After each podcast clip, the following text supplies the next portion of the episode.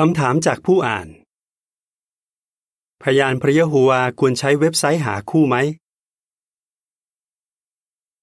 พระยะโฮวาอยากให้คนสองคนที่แต่งงานกันมีความสุขและผูกพันกันตลอดไป ถ้าคุณอยากแต่งงาน คุณจะหาคู่ที่ดีได้ยังไง พระยะโฮวาเป็นผู้สร้างเรา พระองค์รู้ดีที่สุดว่าเราต้องทำยังไง เพื่อจะมีความสุขทั้งในช่วงที่เป็นแฟนกัน และช่วงที่แต่งงานกัน ถ้าคุณเอาหลักการของพระองค์ไปใช้ คุณจะได้สิ่งที่ดีที่สุด และมีความสุขจริง ๆ ให้เรามาดูหลักการบางข้อด้วยกัน อย่างแรก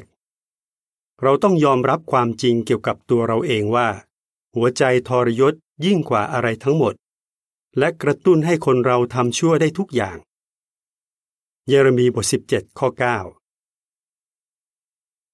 เมื่อคนหนึ่งอยากจะแต่งงานแล้วเจอคนที่ชอบ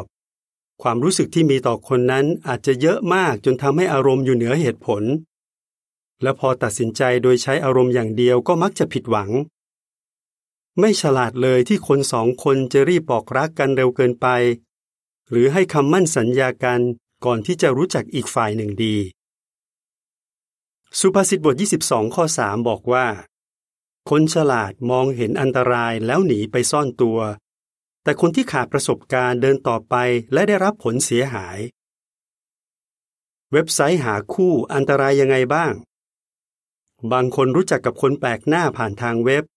เริ่มคบหากัน แล้วมารู้ทีหลังว่าถูกหลอก นอกจากนั้นมีบางคนที่ใช้ข้อมูลปลอมเพื่อหลอกเอาเงินจากคนอื่น บางครั้งคนพวกนี้ถึงกับหลอกว่าเป็นพยานด้วยซ้ำ ยังมีอันตรายอย่างอื่นด้วย เว็บหาคู่บางเว็บใช้โปรแกรมคอมพิวเตอร์เพื่อจับคู่ที่เหมาะสมให้ แต่ไม่มีอะไรยืนยันว่าวิธีนี้จะทำให้ได้คู่ที่ดีจริง ๆ คุณคิดว่าฉลาดไหมที่จะเชื่อโปรแกรมคอมพิวเตอร์ที่มนุษย์ทำขึ้น เพื่อตัดสินใจเรื่องที่สำคัญมากอย่างเรื่องการแต่งงาน โปรแกรมคอมพิวเตอร์จะน่าเชื่อถือมากกว่าหลักการในคัมภีร์ไบเบิลไหม มีหลักการข้อหนึ่งที่สุภาษิตบท 14 ข้อ 15 บอกว่า คนขาดประสบการณ์เชื่อคำพูดทุกคำแต่คนฉลาดคิดก่อนทำเสมอ ก่อนจะตัดสินใจว่าจะแต่งงานกับใครสักคน คุณคงอยากจะรู้จักคนนั้นจริง ๆ แต่ถ้าใช้เว็บไซต์หาคู่ คุณคงจะรู้จักคนนั้นจริง ๆ ได้ยาก ถึงคุณจะเห็นข้อมูลของเขาในโปรไฟล์ หรือใช้เวลาส่งข้อความหากันบ่อยๆ แต่คุณมั่นใจหรือว่าคุณรู้จักเขาจริงๆ บางคนถึงกับช็อกตอนที่ได้เจอตัวจริง ของคนที่ตอนแรกคิดว่าจะเป็นรักแท้ ที่สดุดีบท 26 ข้อ 4 ผู้เขียนหนังสือสดุดีบอกว่า ผมไม่คบหากับคนหลอกลวง และไม่ยุ่งเกี่ยวกับคนปิดบังตัวตนที่แท้จริง การคบกันทางออนไลน์อาจทำให้ไม่มีโอกาสได้รู้จักนิสัยจริง ๆ ของอีกฝ่ายหนึ่ง นอกจากนั้น หลายคนคิดว่าเป็นเรื่องปกติที่จะใส่ข้อมูลไม่จริงในโปรไฟล์ เพื่อทำให้ตัวเองดูดี โดยไม่ต้องให้คนอื่นรู้ว่าตัวจริงเขาเป็นยังไง บางคนอาจจะบอกว่าเขาเป็นพยานพระยะโฮวา แต่จริง ๆ แล้ว เขารับบัพติศมาหรือยัง เขาเป็นคริสเตียนที่มีความเชื่อเข้มแข็งไหม เขาสนิทกับพระยะโฮวาไหม เขาเป็นตัวอย่างที่ดีในประชาคมไหม หรือเป็นคนไม่ดีที่เราไม่ควรครบเขามีอิสระที่จะแต่งงานตามหลักการในคัมภีร์ไบเบิลไหม คุณต้องรู้เรื่องพวกนี้ แต่ถ้าคุณไม่มีโอกาสคุยกับพี่น้องที่รู้จักเขาจริง ๆ คุณก็จะไม่มีทางรู้เลยว่าเขาเป็นยังไง และที่สำคัญ ผู้รับใช้ของพระยะโฮวาจะไม่แม้แต่จะคิดที่จะมีส่วนร่วมกับคนที่ไม่มีความเชื่อโดยไปแต่งงานกับเขา 2 โครินบท 6 ข้อ 14 จากที่เราได้คุยกัน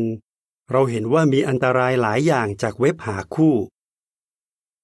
แต่มีวิธีที่ดีกว่าที่จะช่วยให้เราเจอคนดีๆ และมีชีวิตคู่ที่มีความสุขได้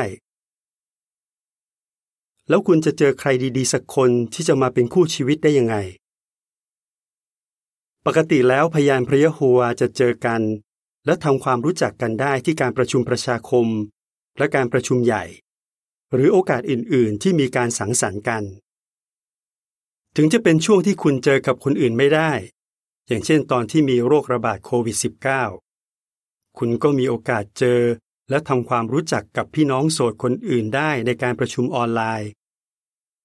คุณจะมีโอกาสได้เห็นคุณที่คุณสนใจทำส่วนในการประชุม และเห็นว่าความเชื่อของเขาเป็นยังไง ตอนที่เขาออกความคิดเห็น คุณอาจจะได้คุยกันหลังเลิกประชุมในกลุ่มย่อย breakout room ด้วยก็ได้ นอกจากนั้น พี่น้องอาจจัดการสังสรรค์ออนไลน์ ตอนนั้นคุณจะได้เห็นว่าคนที่คุณสนใจ เขาคุยกับคนอื่นยังไง แล้วคุณก็จะได้รู้ว่าเขาเป็นคนยังไงจริง ๆ พอเวลาผ่านไป แล้วคุณรู้จักคนนั้นดีขึ้น คุณก็จะเห็นว่าคุณมีเป้าหมายเดียวกันไหม และเข้ากันได้ไหม ถ้าคนโสดหาคู่โดยใช้หลักการในคัมภีร์ไบเบิล เขาก็มีโอกาสมากกว่าที่จะมีความสุขในชีวิตคู่ อย่างที่สุภาษิตบท 18 ข้อ 22 บอกว่า คนที่ได้พัญญาดี หรือสามีดี ก็ได้ของดี และเขาหรือเธอ ได้รับความโปรดปรานจากพระยะโฮวา จบบทความ จบเล่ม